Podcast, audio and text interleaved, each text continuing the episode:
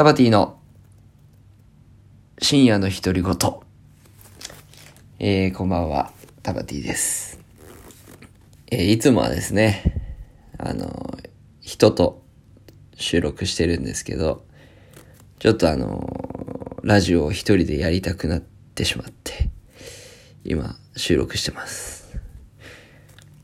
もともとあの、ラジオが私好きででして、好きででして、好きでして、とあの、無性にね、喋りたくなる時があるんですよね。それであの、えぐっちっていう人とラジオやってますけど、僕からお願いして、ちょっとラジオやりたいんだけど、一緒にやってもらえませんか？と依頼してやってるんですけど、やっぱこう一人でいる時間、今深夜12時半ですけど、ふとね、なんかラジオやりてえなと思っちゃうんですよね。だから僕もこういう時に、この寝る前の、ああ、ちょっと眠れないなっていう時に、このタバティのラジオを聞こうかなと思ってほしいっていう。エゴですね。エゴッチです。エゴッチ。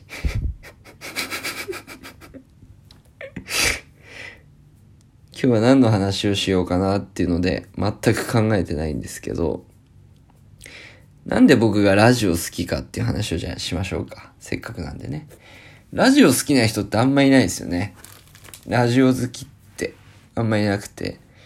で、僕の同世代でもほぼいないです。やっぱ年上の人、先輩とかは結構いるんですけど、僕の年より下で、あ、僕今、1987年生まれなんで、で、誕生日、あさってなんで、32歳になるんですけど、まあ、20代でラジオ聞いてるってやつは、多分世の中で一人か二人しかいないですよね。僕も一人しか会ったことないですね。オードリーの。オードリー・ヘップバーンの方ね。ラジオ聞いてるって。27歳のやつ言ってましたけど。ほんといいって言って、掛け合いがいいっつってね。オードリー・ヘップバーンの鬼瓦なんつって。それ春日だろっつって。で、まあ、やっぱり、で、僕は、高校の、えっ、ー、とね、高校、中学かな？中学受験ぐらいからラジオ聴き始めるんですけど、あのですね、僕、高校まで秋田にいた、秋田県に住んでたんですが、部屋にテレビがなかったんですよ。親が厳しくて、携帯も結構買ってもらうの遅かったですし、あの、そう、テレビがなかったんで、みんなが夜の番組一人で部屋で見てるっていうあの思春期の頃に、僕はラジオ聞いてたんですよ。そっから始まってるんですよ。だからあの、鶴野武史あの、ウルトラマンティガ、ダイナか。で、今あのね、鶴野武史ってさ、なんか爽やかパパみたいなキャラになってますけど、あいつ深夜4時ぐらいにエロラジオやってましたからね。それ聞いてましたね。中学校。鶴野武史っつったら、俺はだからエロラジオの人っていうイメージだったのが、急にね、ウルトラマンのキャラになって、急にバカキャラになって、最後、爽やかパパキャラになってるって。なんか、みんなと違う鶴野武史なんですよね。イメージ。まあそんな、あって。で、テレビ全然見ずに、で、部活もやってたんで、サッカー部で、ほとんど家にいなかったんですよ、サッカー部って。夏休みとか1ヶ月あって、家で寝んの2回ぐらいだったんですよ。ずっと遠征してて。合宿とか。で、ラジオ、だから、テレビ見ないけどラジオ聞くみたいな高校生で、だから大学行ってもテレビか、やっと嬉しかった。やっと買ったんですよ。一人暮らしで。千葉県で一人暮らしして、14型のね、あの、シャープかな。テレビ買って。でもね、見ないんですよね、テレビね。テレビ番組見ないんですよ。ラジオ聞いちゃうんですよ。ラジオ MD に、MD って今知らない人多いかもしれない。MD に録音して、ラジオ聞いてて。で、当時はね、オールナイトとかジャンクとかね、ジャンク、TBS ジャンクとかあって、ナイナイもやってたし、爆笑問題もやってたし、スピードワゴンとかね。あーあと誰やってたっけな？スピードワゴンと、なんか小栗旬とかも一時期やってたな。あの頃からオールナイトつまんなくなっちゃったんだね。ジャンク、やっぱジャンクに取られたおぎやはぎと加藤、加藤っていうか極楽のね、極楽とかおぎやはぎ。バナナマンのバナナムーンもあったし、やっぱその辺聞いてた世代で。うん、やっぱりそれで、でも一番聞いてたのは、松本人志と高須光義の放送室っていう。あれがね、本当俺の心の中心にあるラジオですね。今のこのトークとかも全部多分、その放送室のトーン、テンポになってると思います。結構友達とラジオやろうぜって言うと、自分が聞いてたラジオを真似するんで、ナイナイとかもこのテンポですよね。はい、どうもナインティナインです。てーてれってぃ、てってれれってってれ。あー、矢部さん、いただきました。みたいな。何ですか？何いただいたんですか？岡村さん。パパラッチ。フライでいただきましたみたいな、そういうね、あの、熊田陽子のね、岡村隆史、パパラッチされましたつってね。2時、悪い人の夢、みたいなね。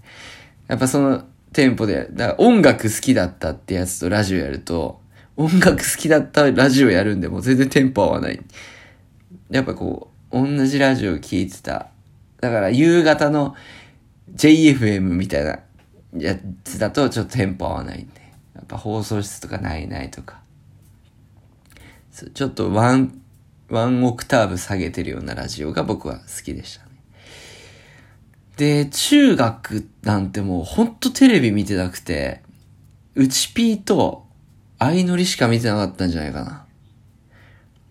で、小学校も俺ゲームしかしてなくて、部屋にテレビない。で、テレビってあの頃ってお父さんのものだったんですよね、テレビって。だから、ドラマ見てたりとか、サッカーとかね、野球とか、で全然面白くない番組見ることが多いから。で、うちなんかね、厳しくて、ごっつええ感じとか、めちゃイケとかの世代なんですけど、見てないんですよ、俺。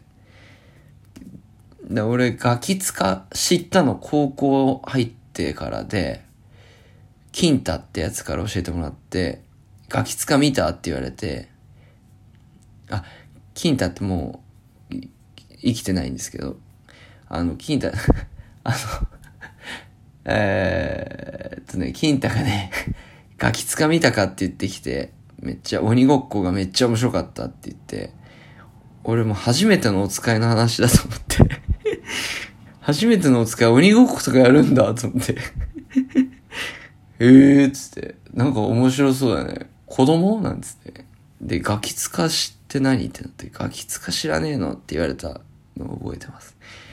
それぐらいテレビ見てなかったんで。で、唯一ね、小学校の時見てたテレビが、爆笑オンエアバトルっていう NHK のお笑い番組で、あの当時ね、アメリカザリガニとかね、バナナマン、おぎやはぎ、品川庄司、鉄トモ、えー、どんどこどん、中川家、えー、ルート33、あ、どんどこどんって、え、あの、爆笑オンエアバトルの初代チャンピオンなんですよね。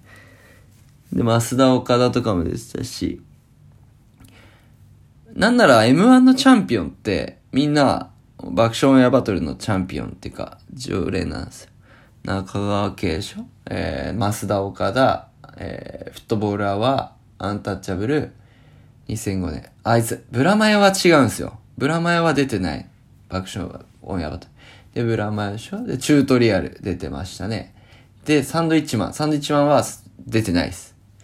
で、この辺から出ない世代になってきます。サンドイッチマン、え2008年はパンクブーブーだっけ？あ、違う、ノンスタイルか。ノンスタイルで2009がパンクブーブー、2010が、えー笑い飯と。すごいな、俺 M1 のチャンピオン全員言えたわ。まあそんなで、だから M1 で、アンタッチャブル面白いってなってる同世代がもう滑稽でしたね。お前ら、今頃かと。こいつら5年前から面白いんだぞ、つって。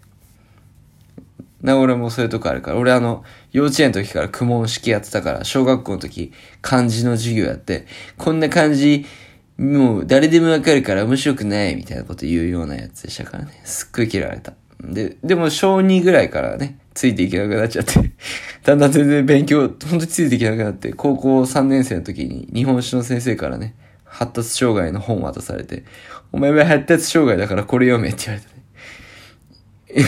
今だったらもうあいつ瞬殺でクビにできましたけどね。